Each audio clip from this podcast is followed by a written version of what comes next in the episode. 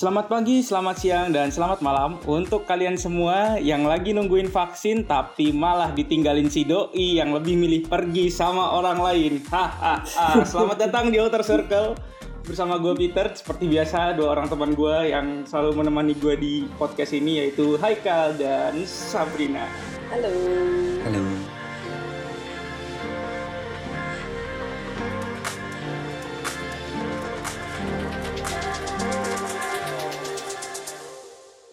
Halo. Semua teman-teman. Halo. Kal, Kok lemes ya? Haikal kenapa lemas sekali? Iya. Nggak, Anda habis lembur ya kan? Lagi nggak capek baru pindahan kos. Oh sama, gue juga baru pindah nih kos baru nih berarti kita berdua nih. Asik. Asik. Gimana? Nanti kita lihat aja suara suara dan koneksinya lebih bagus atau enggak. Oke, jadi episode hari ini Sabrina bakal bawain sebuah buku katanya. Bukunya eh apa ya? Yang bikin dia galau berminggu-minggu nih mau dibawain atau enggak, dibawain atau enggak gitu. Nah,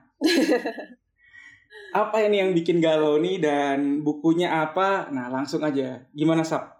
Eh, jadi ini, em, aku sebenarnya udah beli buku ini dari sekitar enam bulan yang lalu Eh, dan baru bisa menyelesaikan itu kira-kira eh, bulan lalu lah, bulan Maret kemarin.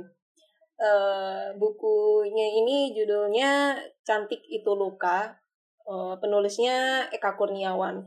Ini sebenarnya buku udah lama banget Eh, dan ini eh covernya itu juga eh covernya cover yang baru. Jadi eh, di terbitan yang pertama itu covernya lebih bagus lagi. Covernya itu eh, kayak cover apa ya? em, foto foto per- eh, orang perempuan dengan muka apa ya? Muka setengah muka setengah Belanda, setengah, apa muka muka Indo gitulah eh, pakai kebaya gitu cantik banget dan itu yang jadi covernya. Cuma yang eh, di cover yang sekarang ini dia bener-bener kayak hmm, gimana ya kayak lukisan gitu covernya dan aku suka banget.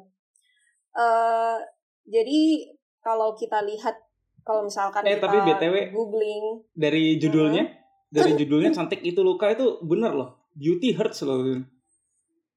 Beauty hurts coba kan ada bulu ketek dicabut Iya. ya nggak bulu oh alis itu beauty is pain itu Oh. beauty is pain tapi kan hurts kan sakit kan. Ya painful hurts sama aja lah. Iya iya. Bulu kaki dicabut ya jadi kalau pernah cabut bulu apa ya. kan Kenapa? lu pernah cabut bulu apa Mas Peter udah Iya. mulai. Bulu apa yang pernah lu cabut mulai kan lu kan ini kal cowok ini cowok idaman se- seluruh wanita anjay Oh, asik. Jadi kayaknya Haikal udah nggak bisa berkata-kata. Skat- Haikal, Haikal udah skakmat kayaknya dia skakmat. Oke, eh, jadi eh, kalau misalkan kalian mau googling tentang buku ini, eh, itu di goodreads.com itu ada eh, kayak eh, previewnya gitulah. Eh, previewnya tuh seperti ini. Eh, di akhir masa kolonial, seorang perempuan dipaksa menjadi pelacur. Kehidupan itu terus dijalaninya hingga ia memiliki tiga anak gadis yang kesemuanya cantik. Ketika mengandung anaknya yang keempat, ia berharap anak itu akan lahir buruk rupa. Itulah yang terjadi. Meskipun secara ironik, ia memberinya nama si cantik. Kalau misalkan di paperback novelnya, itu seperti ini. Di satu sore, seorang perempuan bangkit dari kuburannya setelah 21 tahun kematian. Kebangkitannya menguak kutukan dan tragedi keluarga yang terentang sejak akhir masa kolonial. Perpaduan antara epik keluarga yang dibalut roman, kisah hantu, kekejaman politik, mitologi, dan petualangan. Dari kekasih yang lenyap di telan kabut hingga seorang ibu yang menginginkan bayi buruk rupa. Oke, kalau Kekasih waktu aku di telan kabut ya, bukan di telan bumi ya. Diksinya baru nih kayaknya. serius serius Berarti ya tadi serius gue di depan nggak sengaja bener loh ya. lagi nungguin vaksin malah ditinggalin doi yang pergi sama orang lain tuh. itu seepik itu uh, baru waktu aku baru pertama kali denger uh, paperbacknya ya Hmm. itu aku langsung kayak uh, bukan denger uh, baca paperbacknya aku langsung kayak wih ternyata kayak gini ya gitu Hmm. nah uh, pertama aku aku udah pingin banget bahas karakternya nih karakter utama di buku ini uh, yang sering dibahas itu adalah si pelacur tersebut yang bernama Dewi Ayu, perempuan yang dipaksa menjadi pelacur. Dia menjadi pelacur itu bukan berarti dia ya udah karena nggak ada pekerjaan lagi dia menjadi pelacur enggak dia dipaksa menjadi pelacur eh, waktu dia eh, waktu Indonesia itu di Zaman penjajahan lah ya. jajah oleh Jepang. Hmm. Oke. Ah, mm, mm, mm.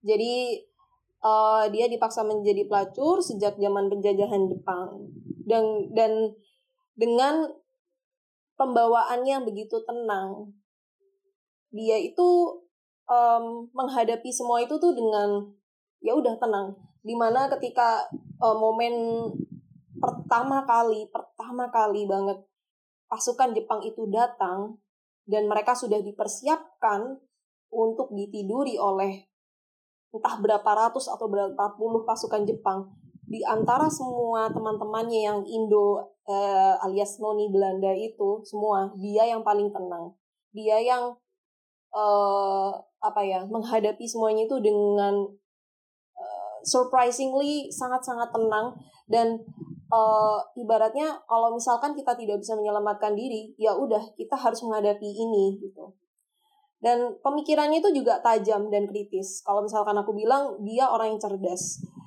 Em, dia menghadapi kenyataan pahitnya kenyataan itu, eh dan dia sangat menyesali, bukan menyesali ya, cuma dia bukan menyesali, tapi dia itu mengutuk dirinya sendiri kenapa dia itu menjadi manusia manusia kok cantik banget.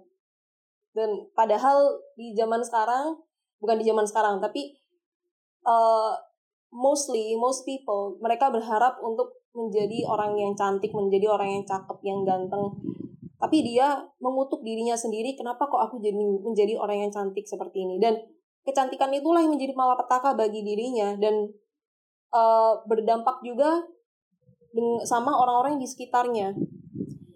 Selama dia menjadi pelacur, em, selama dia menjadi pelacur, eh, semasa penjajahan Jepang dia juga nggak lama kok kalau selama dia eh, menjadi pelacur di masa penjajahan Jepang tapi ketika Indonesia merdeka dia tetap menjadi pelacur dan dia eh, melahirkan tiga orang anak yang kesemuanya sangat cantik tanpa mengetahui siapa ayah mereka dan di saat dia mengetahui bahwa dirinya sedang mengandung anak keempat dia berusaha sekuat tenaga untuk menggugurkannya bukan karena malu tapi karena dia udah nggak mau punya anak yang cantik lagi.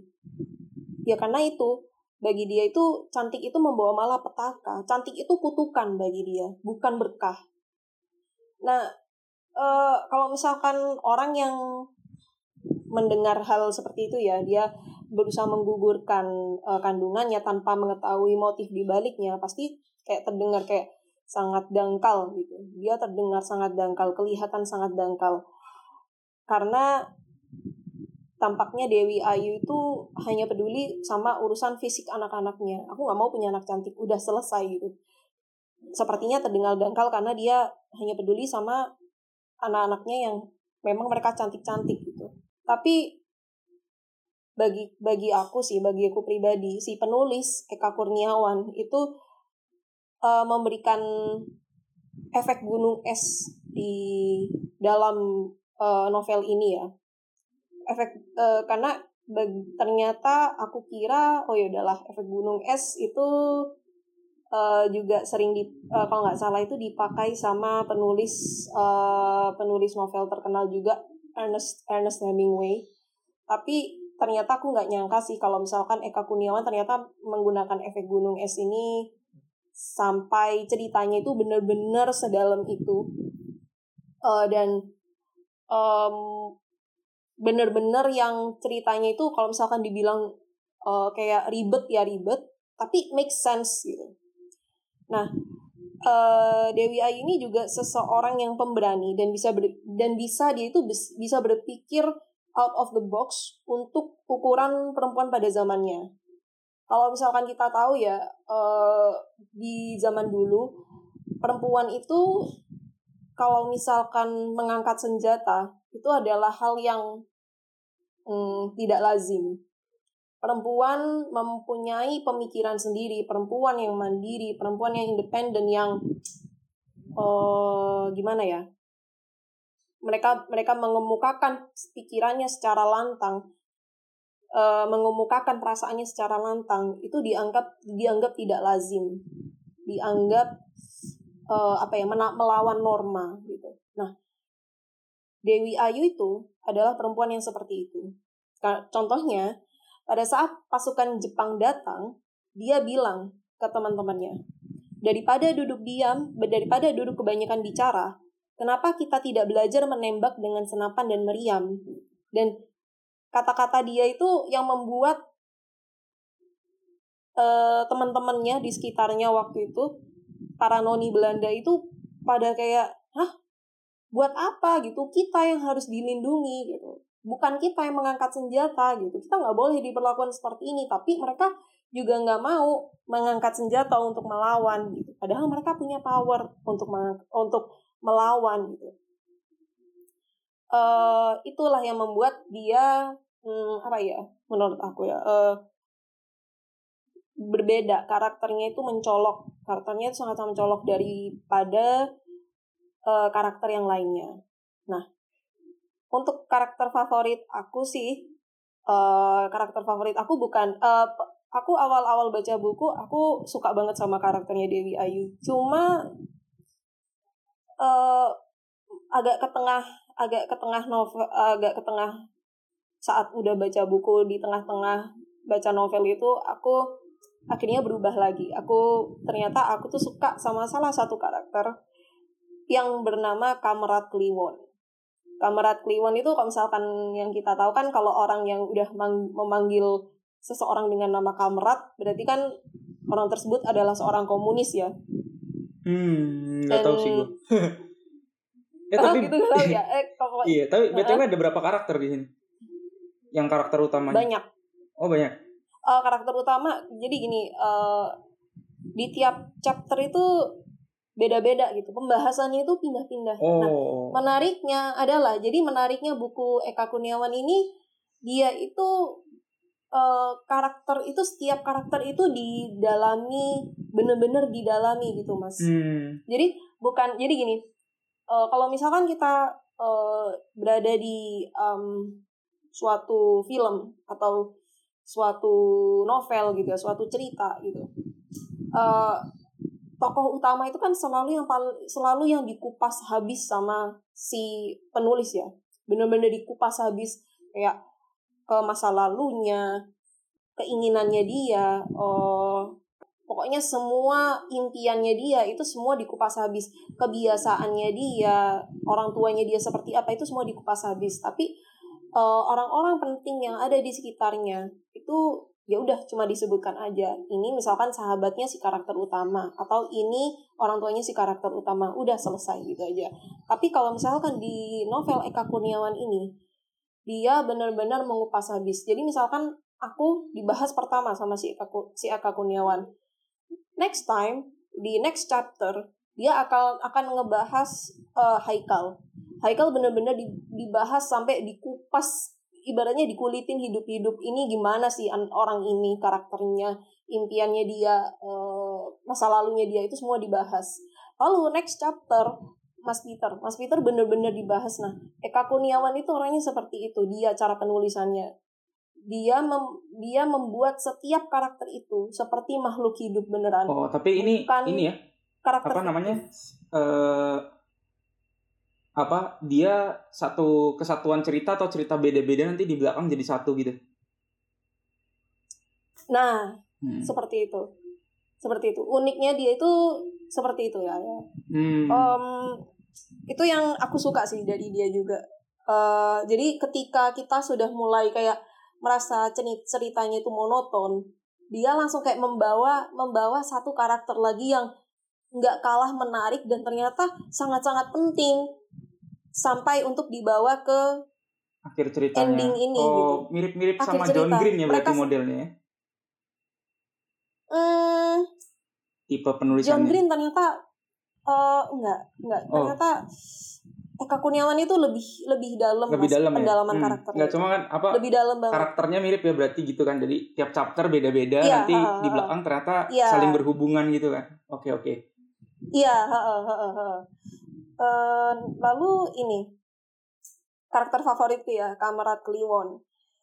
Menurut aku dia itu one unlucky bastard dan bener-bener I feel sorry for him kayak em, dia itu too good to be true dan dia itu udah taken for granted eh, untuk beberapa uh, oleh beberapa orang. Dia itu bener-bener yang pernah dimanfaatin uh, sama hmm, seseorang dan aku bener-bener kasihan sih sama dia.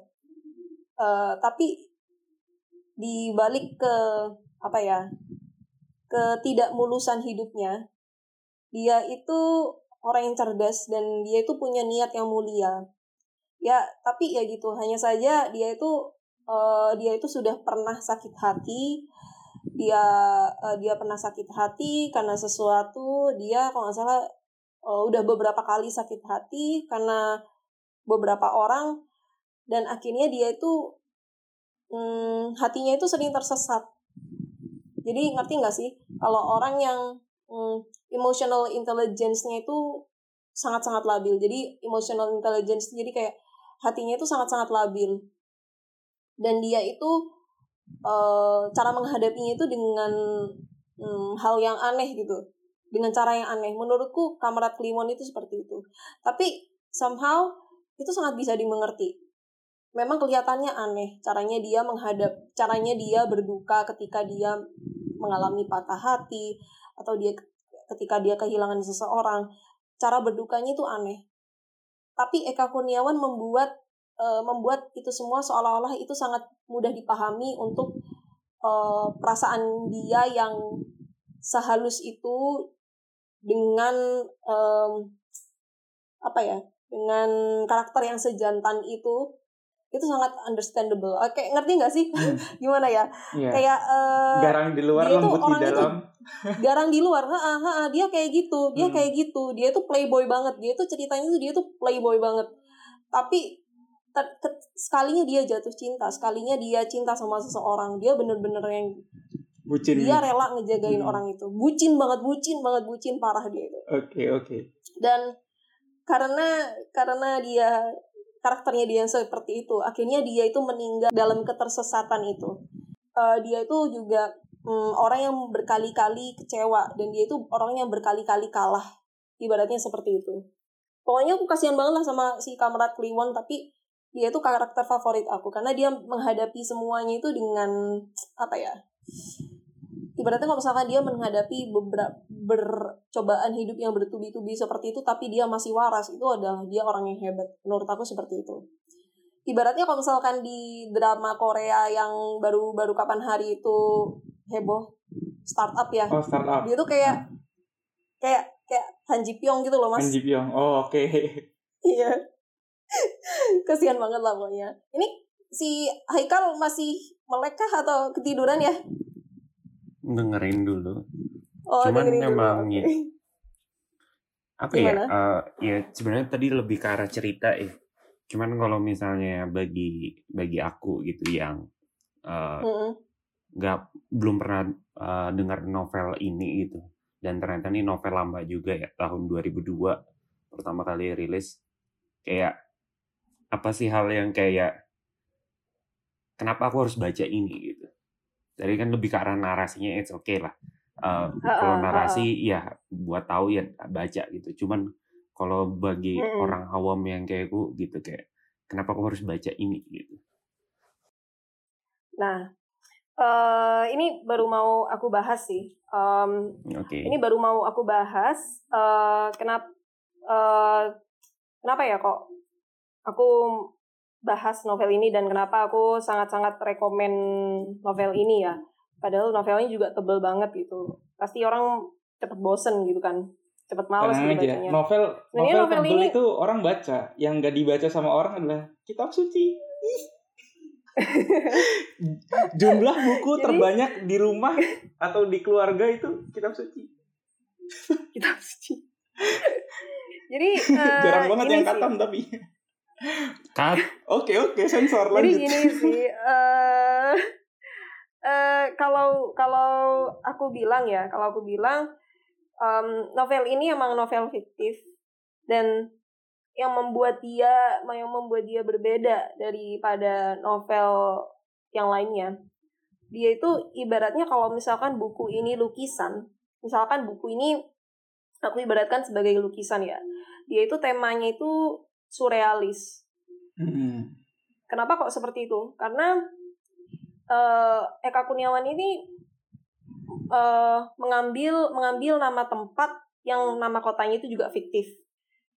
Halimunda nama kotanya itu.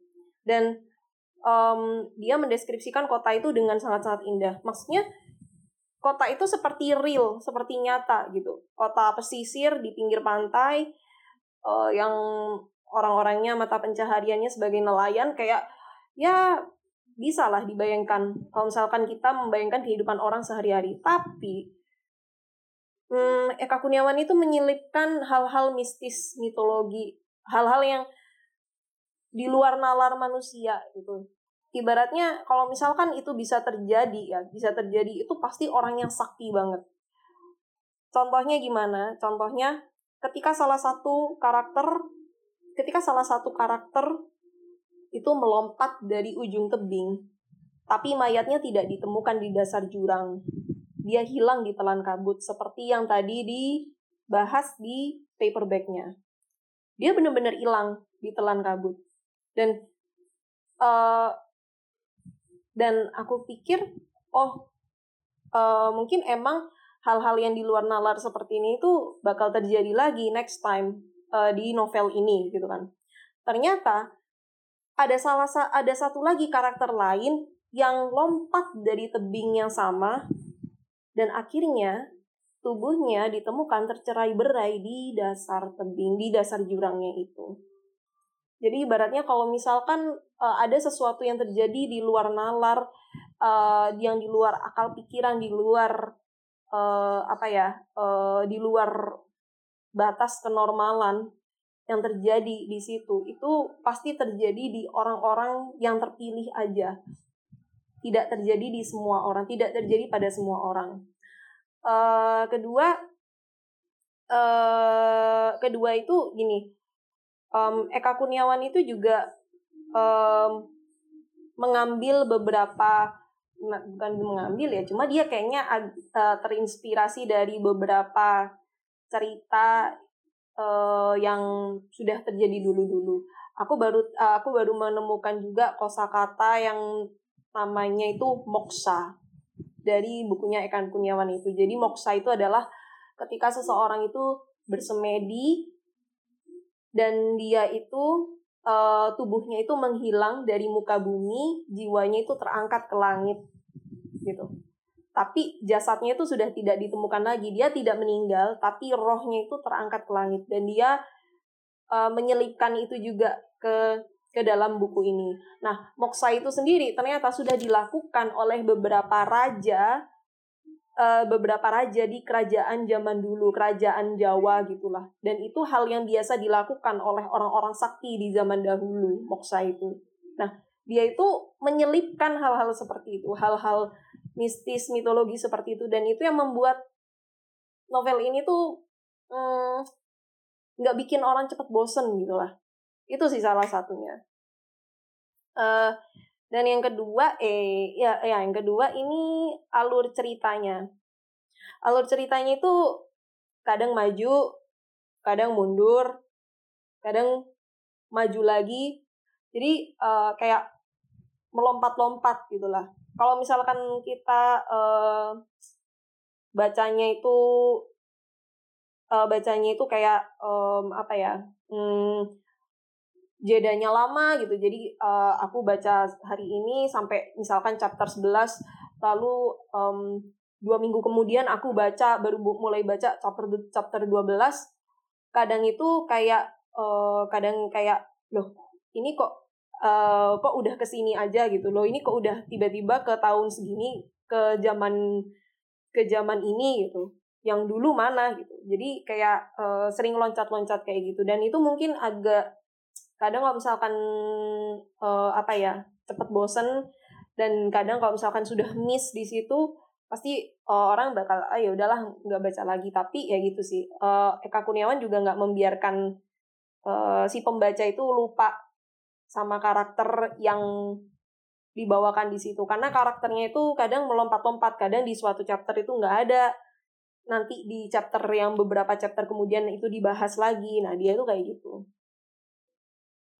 Nah terus kalau misalkan untuk uh, quote di sini ada beberapa quote yang menurut aku itu uh, cukup menarik cukup menarik ya ini yang pertama ini.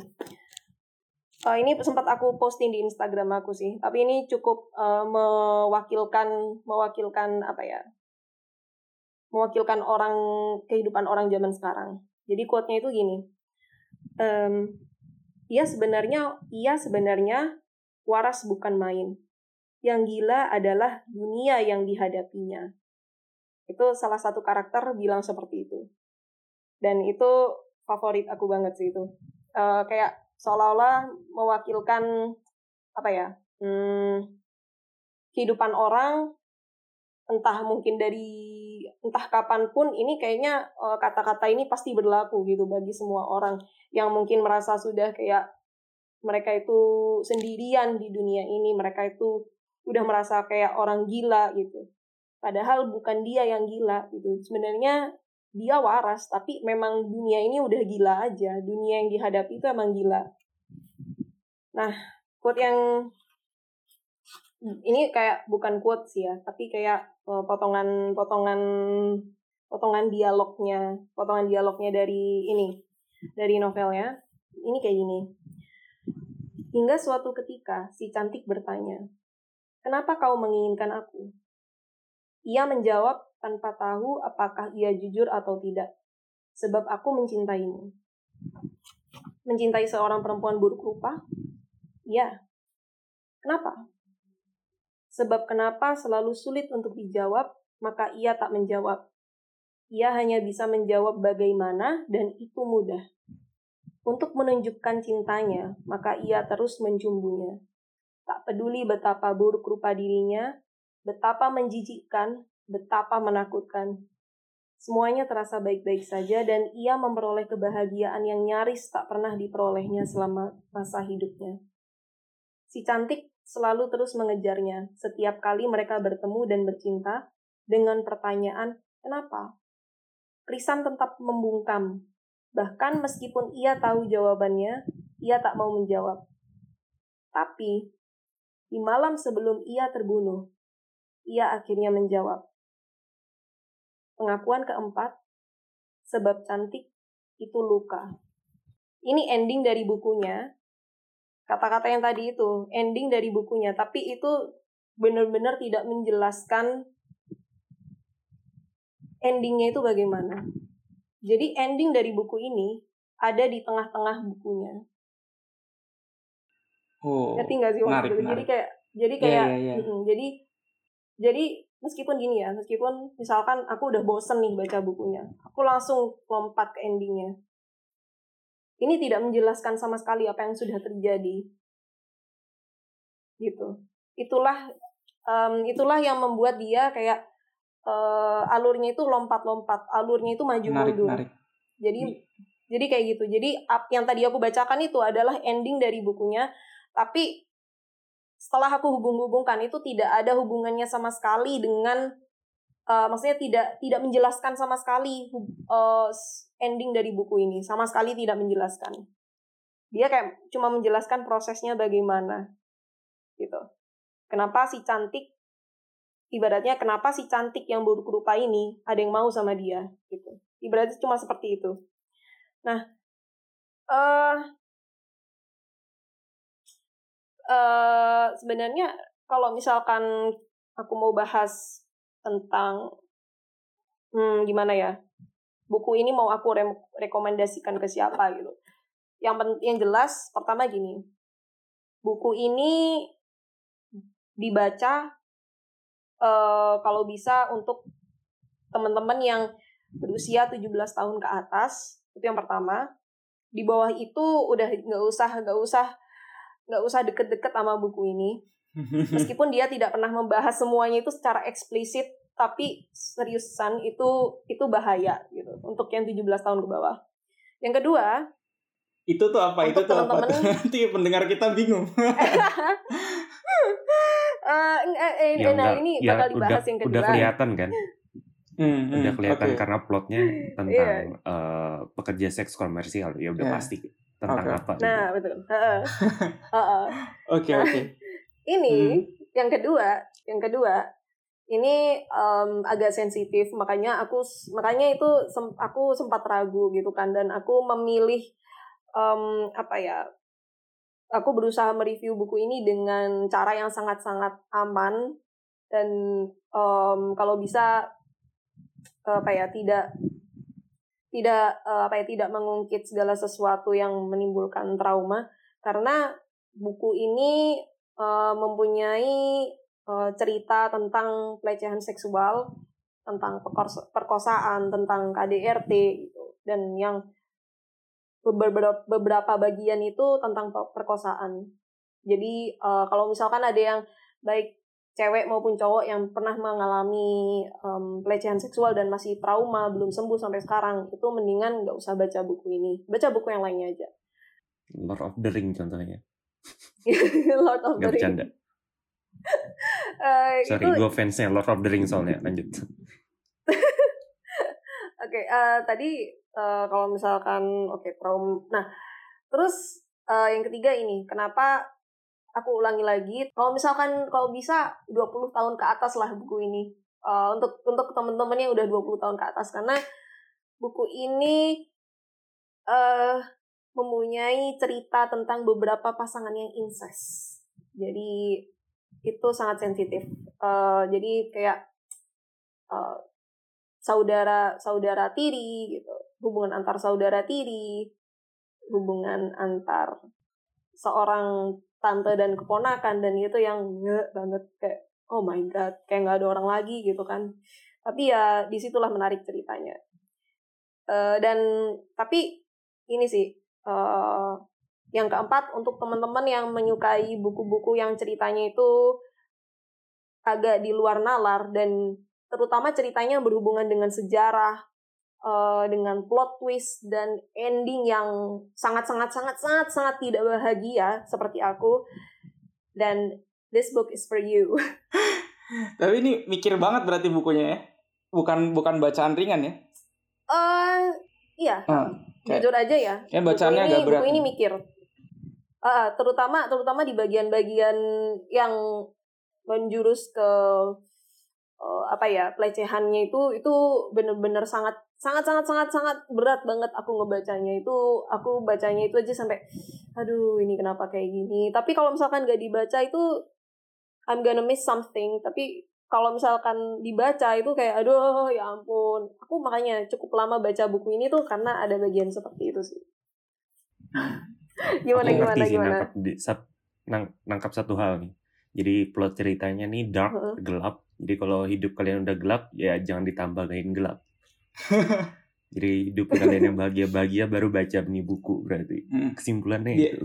Biar ada keseimbangan ya. Ya kalau kalau gue lihat sih ini iya. ada keseimbangan. Kalau dari kalau hidup udah sedih baca novel sedih ya hmm. ya mending jangan. Udah ada udahlah udah itu. Ya gue jadi uh, tadi dia apa mas? dengerin Aldo ceritanya maju mundur habis itu endingnya ada di ada di tengah yang kayak gitu-gitu belakangnya gak jelas gue jadi inget film ini nih apa film Jim Carrey yang serius tuh Eternal Sunshine of Spotless Mind Oh, itu, oh, itu gue suka banget ya Allah. Yeah. Suatu saat kita harus bahas itu. Pasti tuh. Haikal, gue suka banget yeah. itu. Film. Haikal tuh pasti seneng tuh. Film-film yang berpikir Aku keras kayak gitu. banget itu film. aku punya itu film tapi kayaknya bakal berat banget deh kayaknya udah dimulainya tuh dengan yang agak-agak apa ya sensitif gitu loh dan aku takut nangis aku takut nangis orangnya aku nggak mau nangis gitu makanya aku kayak masih It- mikir-mikir gitu Itu sedih banget sih sebenarnya. endingnya tuh Gila. bikin speechless loh Hmm.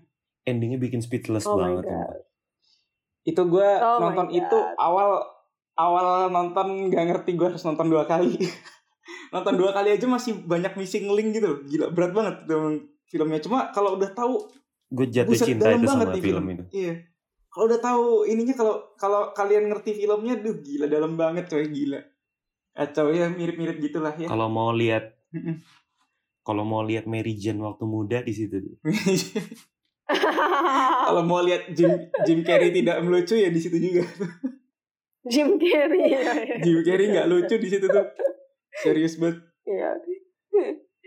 Oke, Em. jadi kesimpulan tadi bukunya dark, banyak apa namanya Oh, banyak cerita tentang pelecehan seksualnya kan.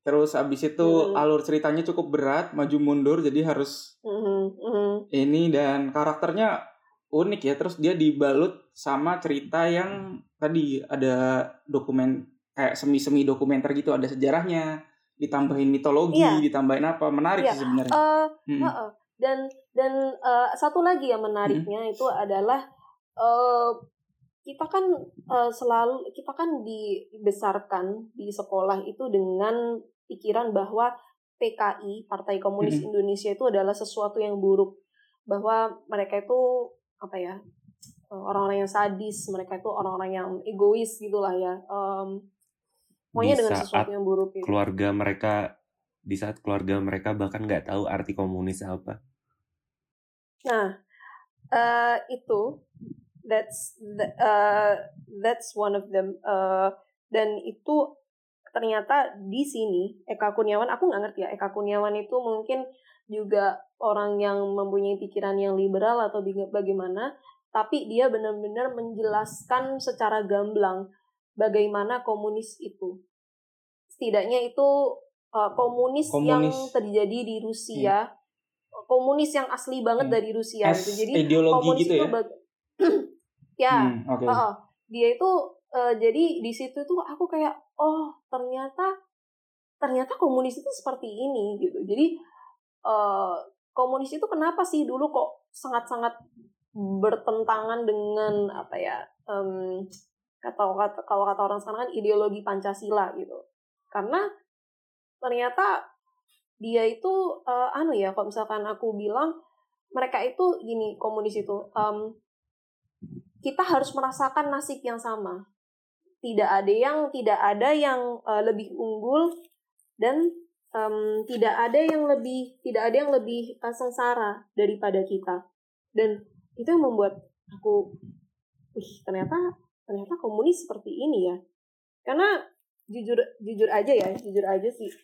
em, di zaman sekarang, di zaman sekarang itu eh apa ya? Komunis itu sampai sekarang ya. Sampai sekarang itu komunis masih dianggap sesuatu yang buruk. Eh, dan tidak dan tidak ada tidak ada apa ya tidak ada yang apa ya berusaha entah gimana ya entah berusaha mendalami atau kayak tidak ada diskusi secara terbuka. Bagaimana sih pemikiran pemikiran pemikiran yang dulu itu dilarang? Mungkin sampai mungkin ada ya orang yang membahas secara terbuka gitu ya. Cuma kan ya bagaimana lagi ya sekarang kan kayak dianggap bahwa eh, orang yang berpikiran eh, beda aja kadang dihakimi gitu Hmm. kan.